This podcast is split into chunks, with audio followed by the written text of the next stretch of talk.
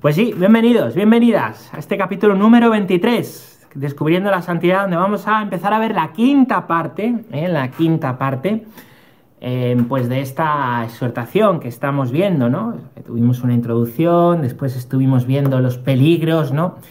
El nuevo gnosticismo, el nuevo pelagianismo. Estuvimos también hablando de consejos ¿eh? del Papa para la Santidad, cinco consejos concretos. Y vamos a entrar en este capítulo quinto que se llama Combate, Vigilancia y Discernimiento, que la exhortación divide en dos partes. La primera dedica al combate y la vigilancia, que vamos a ver hoy, y después nos hablará del discernimiento. Que bueno, pues ¿para qué es este capítulo? Pues para saber que es muy cierto todo lo que estos días hemos estado aprendiendo, muy aterrizados los consejos, ¿vale? Pero que esto hay que llevarlo prolongado en el tiempo, ¿vale? Que la santidad es una decisión que uno toma y mantiene en el tiempo. No es un rato, me viene más fervor, pero luego me olvido, sino que necesitamos firme propósito, ¿no? De querer ser santos, firme propósito de, de querer vivir santamente. Vamos a leer el, el punto número ciento cincuenta y ocho, que dice: la vida cristiana es un combate permanente. Se requieren fuerza y valentía para resistir las tentaciones del diablo y anunciar el Evangelio. Esta lucha es muy bella porque nos permite celebrar cada vez que el Señor vence en nuestra vida, ¿no? Ser cristiano es celebrar. Y hay que celebrar y agradecer las victorias. Porque Dios ¿eh? vence en ti, vence en ti al mal, vence en ti al pecado. Y cuenta con tu colaboración. Y así poquito a poco, ¿eh? pues vamos ganando pequeñas batallas. La guerra está ganada porque la ha ganado Cristo en la cruz. ¿Cuándo van a desaparecer las tentaciones? Nunca.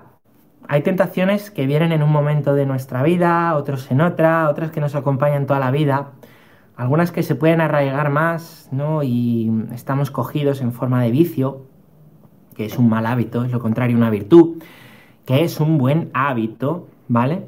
Bueno, bueno. Eh, y... Y, y, y, y, y, y, y cuando desaparecen las tentaciones, no se acaban, no se acaban, ¿vale? Siempre, ¿por qué? Porque en la condición humana, pues, pues estamos tentados. Nunca, ¿no? Dice la teología, podemos recibir, o sea, si el demonio tienta es porque Dios también permite, ¿eh? No permite de que te quiera machacar, sino porque el demonio está, está, no puede tener mayor poder que Dios, mayor poder que Dios, ¿vale? Entonces, eh, pues... Pues todavía, todavía en este mundo, estamos en ese combate, todavía en este mundo, ¿vale? Recibimos esos ataques, pero Cristo ha vencido, Cristo ha vencido. El demonio lo sabe, la tentación lo sabe. La guerra está ganada, la batalla hay que lucharla cada uno, es un combate personal. Pues vamos a ver esta primera parte del punto, el combate y la vigilancia, el combate y la vigilancia. Punto número ciento cincuenta y nueve, dice: que no se trata solo de un combate contra el mundo y la mentalidad mundana, que nos engaña, nos atonta y nos vuelve mediocres, sin compromiso y sin gozo. Tampoco se reduce a una lucha contra la propia fragilidad y las propias inclinaciones. Cada uno tiene la suya, la pereza, la lujuria, la envidia, los celos y demás. Es también una lucha constante contra el diablo, el príncipe del mal. Jesús mismo festeja nuestras victorias. Se alegraba cuando sus discípulos lograban avanzar en el anuncio del Evangelio, superando la oposición del maligno, y celebraba. Estaba viendo a Satanás caer del cielo como un rayo, dice el Señor en San Lucas, ¿eh? en San Lucas. Así es, así es el combate, ¿vale? Hay que pensar que hay un enemigo que existe. Dice C S Lewis que el gran, el gran triunfo del demonio en nuestro tiempo es hacernos pensar que no existe y es irreal. Y aunque tenemos responsabilidad ¿eh? y culpa entre el pecado, no olvidemos que hay un enemigo exterior que quiere tu destrucción y que es real, ¿vale? Entonces no hay que pensar ni que todo está en nuestra fuerza y no vamos a ser tentados. ¿Por qué? Por mucho que te esfuerces, la tentación puede seguir ahí. Lo que pasa es que, que cuando tú la conoces y te haces fuerte, aprendes a no seguirla, ¿vale? Por un lado eso, pues no hay que pensar que son nuestras fuerzas. Tampoco hay que pensar, como todo es culpa del demonio, yo no hago nada y me dejo. Eso tampoco es adecuado, ¿vale? Eso tampoco es adecuado. Es una lucha constante. Es el enemigo común, ¿no? Papa habla bastantes veces, ¿no?, en sus homilías del demonio, bastantes veces. Y habla aquí también de algo que es muy ignaciano, ¿no?, los pecados dominantes. Dice, cada uno tiene sus propias inclinaciones, pereza, lujuria, envidia, celos y demás. Así es, ¿no? Ayer precisamente escuchaba yo a una catequista decir eso, ¿no? Cada uno tiene su, su combate con algo, cada persona tiene su lucha con algo, cada persona tiene su... Y es bueno descubrirlo, a qué inclinación, ¿no? Porque si tú sabes qué parte de tu muralla es más débil, por ahí te va a atacar el enemigo más. Eso es lo que tienes que cuidar para no ponerte en ocasión de caer, eso es lo que tienes que defender, eso es lo que tienes que entregar a Dios sin vergüenza, no avergonzarte de Dios, que Dios no se avergüenza de ti, que quiere vencer en ti, que te quiere, y que incluso en las caídas dice la palabra que cuando somos infieles, Él permanece fiel porque no puede negarse a sí mismo. Y es que Dios es amor, y el verdadero amor es fiel, y Dios no puede ir en contra de lo que Dios es. Sería una contradicción. Bueno, pues primer apartadito de los tres que tiene este punto del combate y la vigilancia, algo más que un mito. ¿Qué quiere decir esto, no? Punto número ciento sesenta, vamos a leerlo, chicos. Dice, no aceptaremos la existencia del demonio si nos empeñamos en mirar la vida solo con criterios empíricos y sin sentido sobrenatural. Precisamente, la convicción de que este poder maligno está entre nosotros es lo que nos permite entender por qué a veces el mal tiene tanta fuerza destructiva. Es verdad que los autores bíblicos tenían un bagaje conceptual limitado para expresar algunas realidades y que en tiempos de Jesús se podía confundir, por ejemplo, una epilepsia con la posesión de un demonio.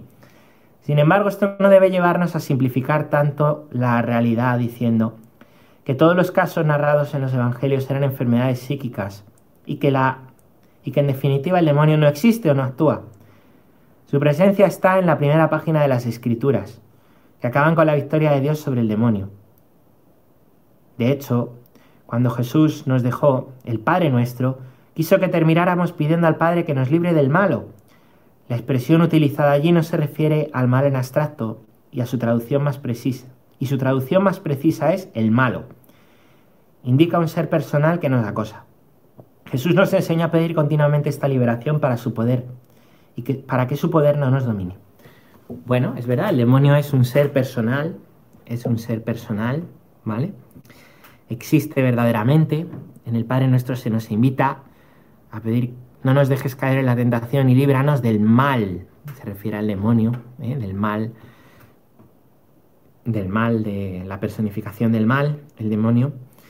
Es real, ¿eh?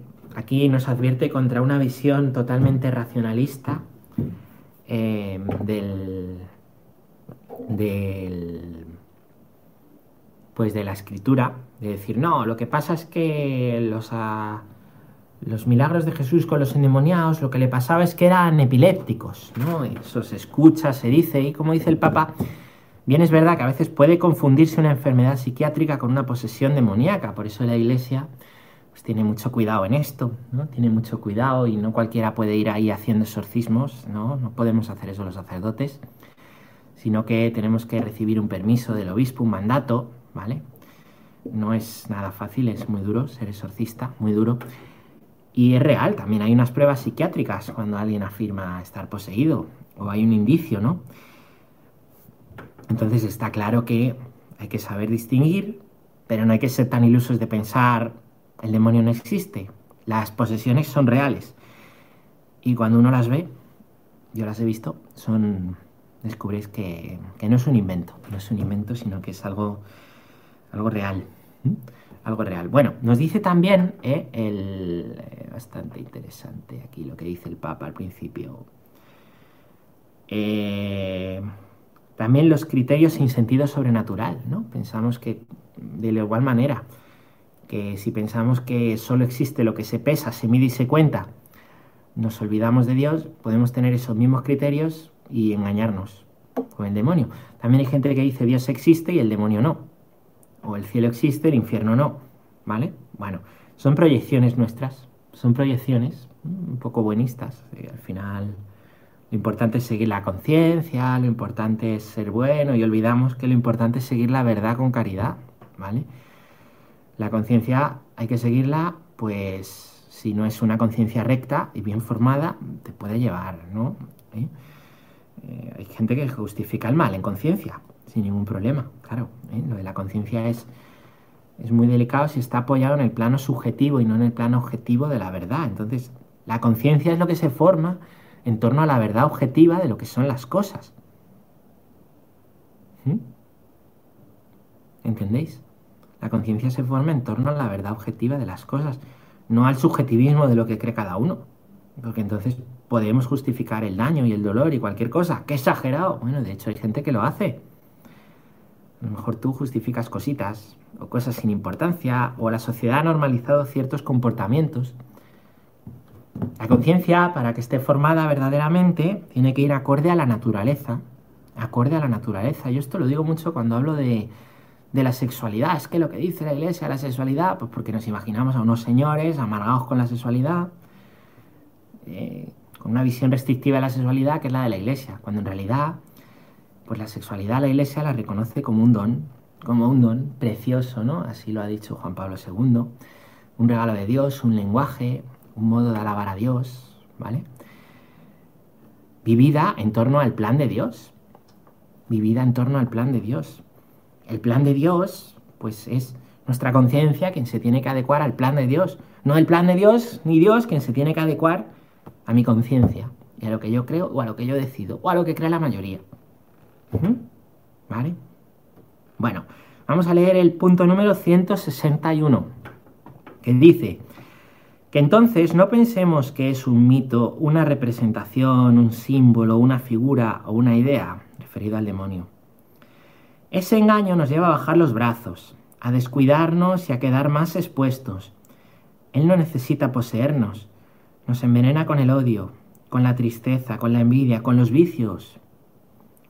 Y así, mientras nosotros bajamos la guardia, él aprovecha para destruir nuestra vida, nuestras familias, nuestras comunidades... Porque como el león rugiente ronda buscando a quién devorar.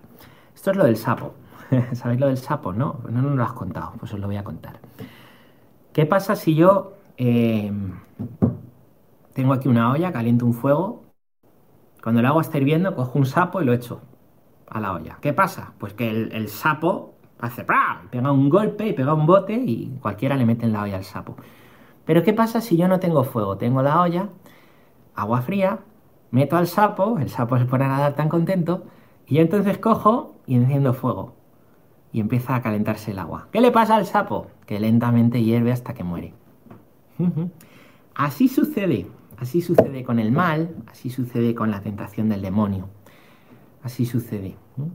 La mayoría de veces no nos viene de cara, pa, aunque luego se aprenda a reconocerle de cara, sino que poquito a poco nos va envenenando. Nos va envenenando, dice el Papa, con la tristeza, con ciertos pecados, con los vicios. Nos va convenciendo de que, bueno, podemos bajar el listón de la santidad, que no es para tanto, argumentos como que todo el mundo lo hace, argumentos como que, oye, es imposible vivir esto. Me estaba acordando ahora de lo de la sexualidad, ¿no?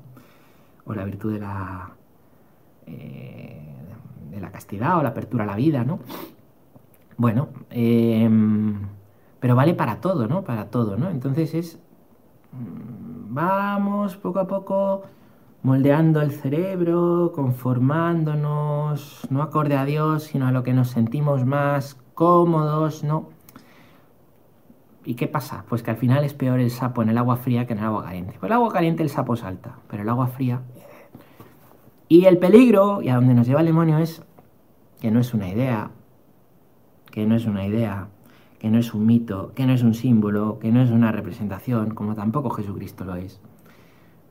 Ni Dios Padre lo es, ni el Espíritu Santo lo es, ni lo son los ángeles. Poquito a poco nos va pues llevando como el sapo, como el sapo al agua. Esto es para preguntárselo, ¿somos ese sapo? Ese es el plan. Ese es el plan. Así actúa la tentación, te va envolviendo hasta que ¡pa! O como las plantas estas que comen las moscas. Uy, no pasa nada, no pasa nada, te tiene, ¡pa! Como dormir con una boa en la cama. No pasa nada, qué blandita, qué maja, que ¡pa! Te puede ahogar. Con el mal no se hacen las paces. Bueno, vamos a... Pues a leer el punto número ciento sesenta y cuatro. Vamos a hablar ahora de la corrupción espiritual. No, perdón, ciento sesenta y dos, despiertos y confiados. Dice, la palabra de Dios nos invita claramente a afrontar las asechanzas del diablo. Esto lo dice la carta a los Efesios, capítulo seis. Y a detener las flechas incendiarias del enemigo. No son palabras románticas, porque nuestro camino hacia la santidad es también una lucha constante. Quien no quiera reconocerlo se verá expuesto al fracaso o a la mediocridad. Para el combate tenemos las armas poderosas que el Señor nos da. La fe, que se expresa en la oración, ya vimos esto. La meditación en la palabra de Dios, también lo vimos. La celebración de la misa, lo vimos. La adoración eucarística, la reconciliación sacramental, las obras de caridad, la vida comunitaria, el empeño misionero. Si nos descuidamos, nos seducirán fácilmente las falsas promesas del mal. Porque como decía el santo cura Brochero, ¿qué importa que Lucifer os prometa liberar y aún os arroje al seno de todos sus bienes? Si son bienes engañosos, si son bienes envenenados. Lo que te despersonaliza, lo que te engaña, lo que te reduce, lo que te hace vivir para ti, aunque aparentemente pueda presentarse como un caramelo dulce, es como ese agua fría que mata al sapo. Radicalidad, santos o nada. Y no ser ilusos. A los cristianos les pasa que como tratamos de ser buenos, digo les pasa porque yo no soy el más bueno desde luego, pero, pero ese ser buenos nos puede llevar a ser ilusos, cuidado. Hay que ser buenos pero no ilusos. No pensar que todo es bueno. O no pensar que, que todo el mundo es bueno. No dar por supuesto eso. Hay gente que se desengaña mucho porque descubre que no todo el mundo es bueno. Y es verdad. Que necesitarán salvación y tendrán sus heridas. Pues sí. Pero que no hay que ser iluso. No hay que ser iluso en eso. No hay que ser iluso. Hay cosas que hacen daño, personas que hacen daño. Eh, esos comportamientos, pues no podemos decir son comportamientos buenos, ¿vale? Tampoco podemos mandar a esa persona al infierno, pero no hay que hacer las paces nosotros con el mal. Eso es importante, eso es fundamental, ¿vale? Aquí el Papa habla de las armas y hace un repaso a cosas de las que ya hemos hablado, porque el Papa ya las ha presentado, ¿no? Y dice aquí, para el combate tenemos armas. El combate es toda la vida. A veces decimos, cuando lea este libro, cuando vaya de ejercicios, cuando haga esto, ya, ya se acabó la tentación. No, es parte del combate, esas cosas. Estas catequesis que estás viendo, esos libros que lees, ese grupo de apoyo que tienes, esa lectura de la palabra, tu hora de adoración, la misa. Para combatir en el camino de la vida las tienes, todas estas armas, la confesión, la caridad con el hermano, el morir a uno mismo, todo eso, todo eso. ¿Mm? Son armas. Habla aquí el Papa del Santo Cura Brochero, que es el que hoy os animo a que podáis buscar algo de él, ¿eh? El Santo Cura Brochero es un, un sacerdote argentino, argentino, ¿no?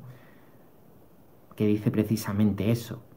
Mm, el demonio nos promete liberarnos arrojándonos al seno de todos sus bienes, ¿no? Nos dice que el camino de esto, de lo otro, es mejor. La tentación siempre es la misma de la Adán y Eva. Serás como Dios, serás como Dios. Que no te gobierne Dios. Tú, tú, tú, tú, tú, yo, yo, yo, yo, yo. Al final es poner a Dios en ti o a Dios en él. Que hay gente que la adora, ¿eh?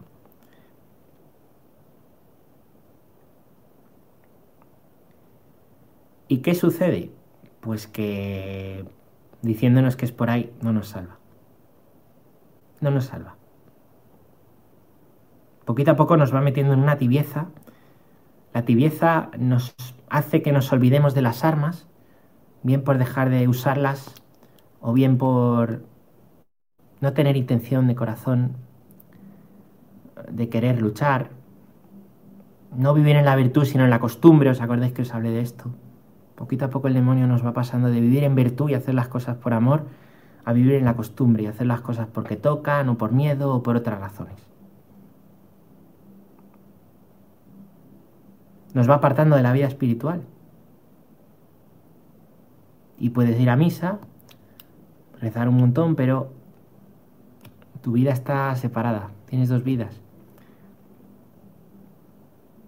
Puedes caer entonces en el fariseísmo. No tienes un corazón íntegro. Vamos a leer el punto número ciento sesenta y cinco. No, perdón, perdón, ciento sesenta y tres.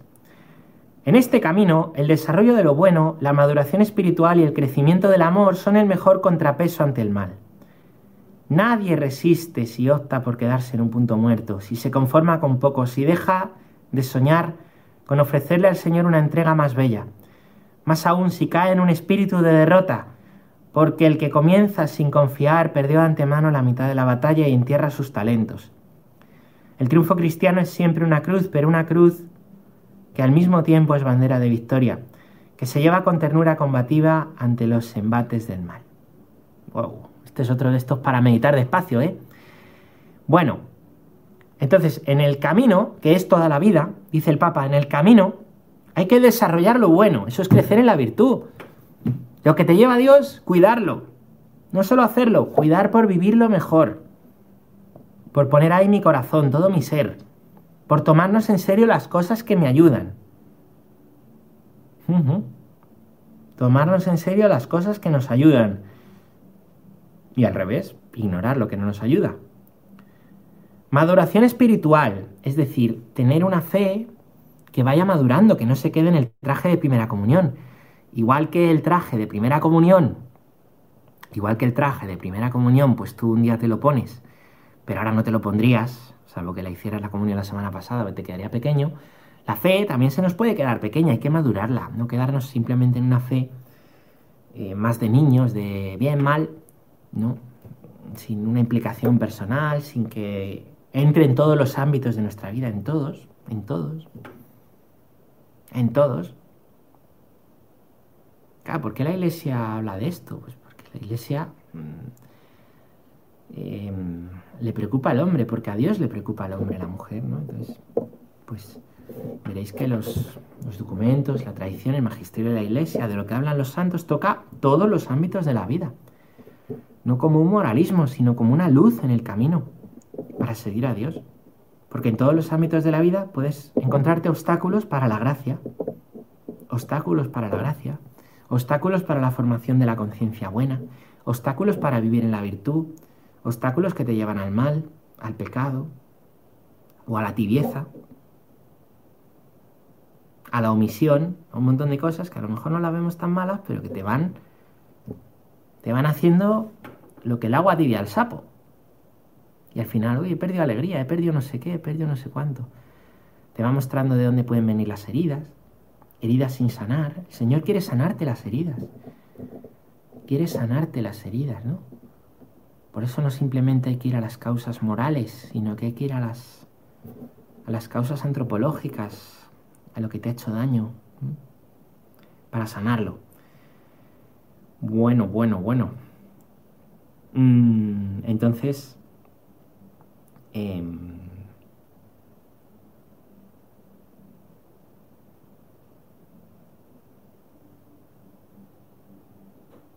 contrapeso ante el mal, el mal tira y esa balanza hay que equilibrarla, ¿vale? No resistes si optas por quedarte en un punto muerto. Nuestro relativismo actual, a menudo, eh, la cultura relativista crea en el hombre y la mujer pensamientos relativistas, de no optar. También en cuanto a la fe, se habla del agnosticismo, no del ateísmo, pero eh, sí del... del agnosticismo. Es como lo cool ahora, ¿no? Ser agnóstico, decir no sé, no sé. Es quedarte en una postura, ¿eh? Quedarte en una postura, bueno, con tus argumentos, justificada, pero a la hora del crecimiento, ¿eh? Pues es un punto muerto. Y eso afecta al resto de ámbitos de la vida, porque cuando tú creces desde Dios, en tu vida todo se va desarrollando, vas creciendo. Vas siendo, dice Jesús Silva, lo que Dios, la mejor versión de ti mismo. Dice el Papa, lo que Dios ha soñado para ti. Lo que Dios ha soñado para ti. Vas viviendo el cielo en la tierra, la santidad en la tierra. No optar, decir, no hago el mal, pero tampoco hago el bien. No soy malo, pero tampoco lucho porque el bien se desarrolle. Es una postura cómoda que a ti te deja en punto muerto. Y caes en la omisión al final. No, yo no hago, no hago el mal, ni el bien. Ah, bueno, ¿a quién me lo pide? te lo pide, claro, sí, pero, pero atento, ¿no? Atento al bien, ser solícito. Ser solícito a lo que necesita otro, eh, salir de... Bueno. La corrupción espiritual, último apartadito. Punto número ciento sesenta y cuatro. El camino de la santidad es una fuente de paz y de gozo que nos regala el Espíritu, pero al mismo tiempo requiere que estemos con las lámparas encendidas. Lucas doce, las vírgenes. Y permanezcamos atentos, guardados de toda clase de mal. Primera Tesalonicenses. Estad en vela, Mateo veinticuatro. No nos entreguemos al sueño, Tesalonicenses. Porque quienes sienten que no cometen faltas graves contra la ley de Dios pueden descuidarse en una especie de atontamiento o adormecimiento.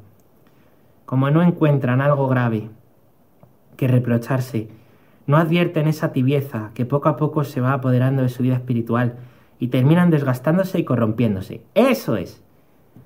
Como dices, no hago el mal, no te das cuenta que tampoco haces el bien. Y terminas tibio.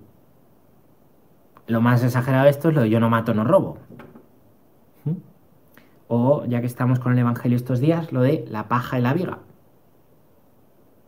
No ves en ti el mal, no piensas que estés haciendo mal, pero sí ves el mal en los demás, y tampoco tú buscas hacer el bien a los que hacen mal. O dar la vuelta a eso.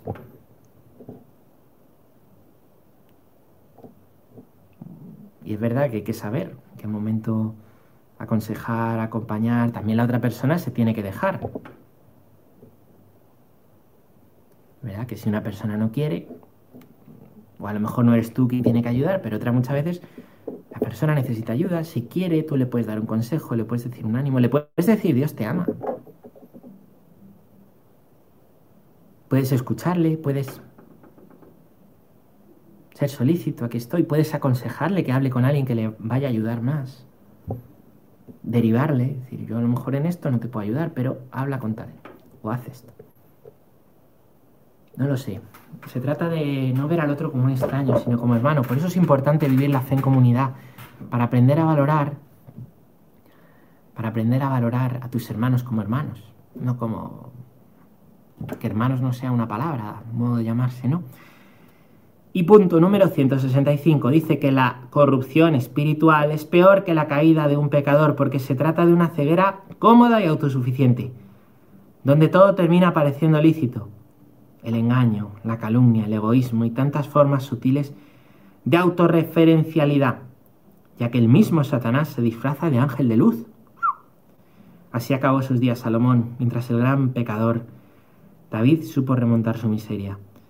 En un relato, Jesús nos advirtió acerca de esta tentación engañosa que nos va deslizando hacia la corrupción. Menciona a una persona liberada del demonio que, pensando que su vida ya estaba limpia, terminó poseída por otros siete espíritus malignos. Otro texto bíblico utiliza una imagen fuerte. El perro vuelve a su propio vómito. Siempre me ha hecho gracia eso, ¿no? Lo dice la segunda carta de Pedro, pero es uno de los proverbios, ¿no? Bueno, la corrupción espiritual es lo del sapo. Poquito a poco... van cayendo listones morales, van cayendo listones espirituales. Y poquito a poco, donde había, ¡guau! Yo es que no sé qué me pasó, de pequeño quería un montón al Señor, era monaguillo, me confirmé, estaba feliz en los grupos de jóvenes, pero luego ya no me di cuenta. Esto es como... Eh, como cuando pierdes peso. Yo ahora que perdí un poco de peso, como mucha gente, hemos estado muchos inviernos, ¿cómo se te nota que has perdido? Y si hubiese engordado sería igual, porque hace mucho. Que me ve todos los días no se daría cuenta. Pues de igual manera, de igual manera, ¿no? Si tú, si tú eh, no pegas un volantazo, de hoy eres bueno, mañana eres malo, no te das cuenta, pero poquito a poco, poquito a poco, un día dejas esto, otro día dejas lo otro. No te separes de lo que te ayuda. No te separes de lo que te ayuda. Aunque te cueste... aunque creas que no te sirve, aunque creas que no sé qué, no te separes de lo que te ayuda, no te separes de donde está Dios. Muchas veces para los jóvenes la tentación es esa. Como tengo todo en contra y otros no van a leer esa, y no me ayuda, ¿por qué me aburro? Es que lo bueno no es siempre lo que te ayuda. Lo bueno no es siempre lo que te ayuda. A veces lo que crees que es bueno no te está haciendo ningún bien. Aunque Dios te quiere tanto que permite que te separes de Él y luego te abre con los brazos abiertos. Separarte de Dios no te convierte en un paria. Y el hermano, que era hermano y se ha separado de Dios, no es un paria. no es un paria. No le diremos, muy bien, todo lo malo que has hecho es muy bueno. No. Pero lo que dice Dios es, te perdono, te quiero, en adelante no peques más. Dios acoge al pecador, lo hace contigo. Me decía el otro día un sacerdote, me ayudó muchísimo. Pero mucho, mucho, ¿no? Me decía, yo a veces, si no entiendo algo, si no entiendo algo, eh, o algo me cuesta, ¿no? En la iglesia, porque ha hecho el obispo esto. Me dice, pero si a mí la iglesia siempre me ha tratado con misericordia, ¿por qué no voy yo a tratar con misericordia a la iglesia? Me lo decía, yo, yo decía, me emocionaba, decía. Claro, claro, ¿no? Quien ha experimentado la misericordia lo entiende. Quien ha experimentado la misericordia lo entiende. ¿Mm? El Papa habla mucho de misericordia, quizá por lo mucho que necesitamos experimentarla. ¿Mm? La misericordia no es un buenismo, que queda todo igual o de que no. La misericordia es un amor que perdona, fuerte, que espera, que anima, que alienta. Ah, en adelante no peques más. No un, como decimos ahora, un amor hippie. Lo importante es paz y amor, y cuando se acaba el amor a otra cosa. No, eso no es el amor de verdad. Eso no es el amor de verdad. Eso es construir la casa sobre arena, no sobre roca. Para eso necesitamos formarnos bien. No precipitarnos en las decisiones que tomamos. Conocernos bien, conocer bien a Dios. Madurar. Madurar, porque es en la inmadurez cuando se dan los bandazos. Y madurar es un camino. Y madurar la fe es un camino, hasta una fe adulta. Un camino precioso con Él a su lado. Pues muchas gracias. Espero que haya sido de ayuda a este punto. La verdad que es... ¡Wow! Yo soy el primero que me ayuda. Me ayuda muchísimo, ¿eh? Me ayuda muchísimo. Muchísimo. Esto que leo, que pienso, que os voy contando. Bueno. Pues aquí lo vamos a dejar. Espero que eso, que haya sido de ayuda. Y nos vemos para continuar con el punto número ciento sesenta y seis, el discernimiento, mañana.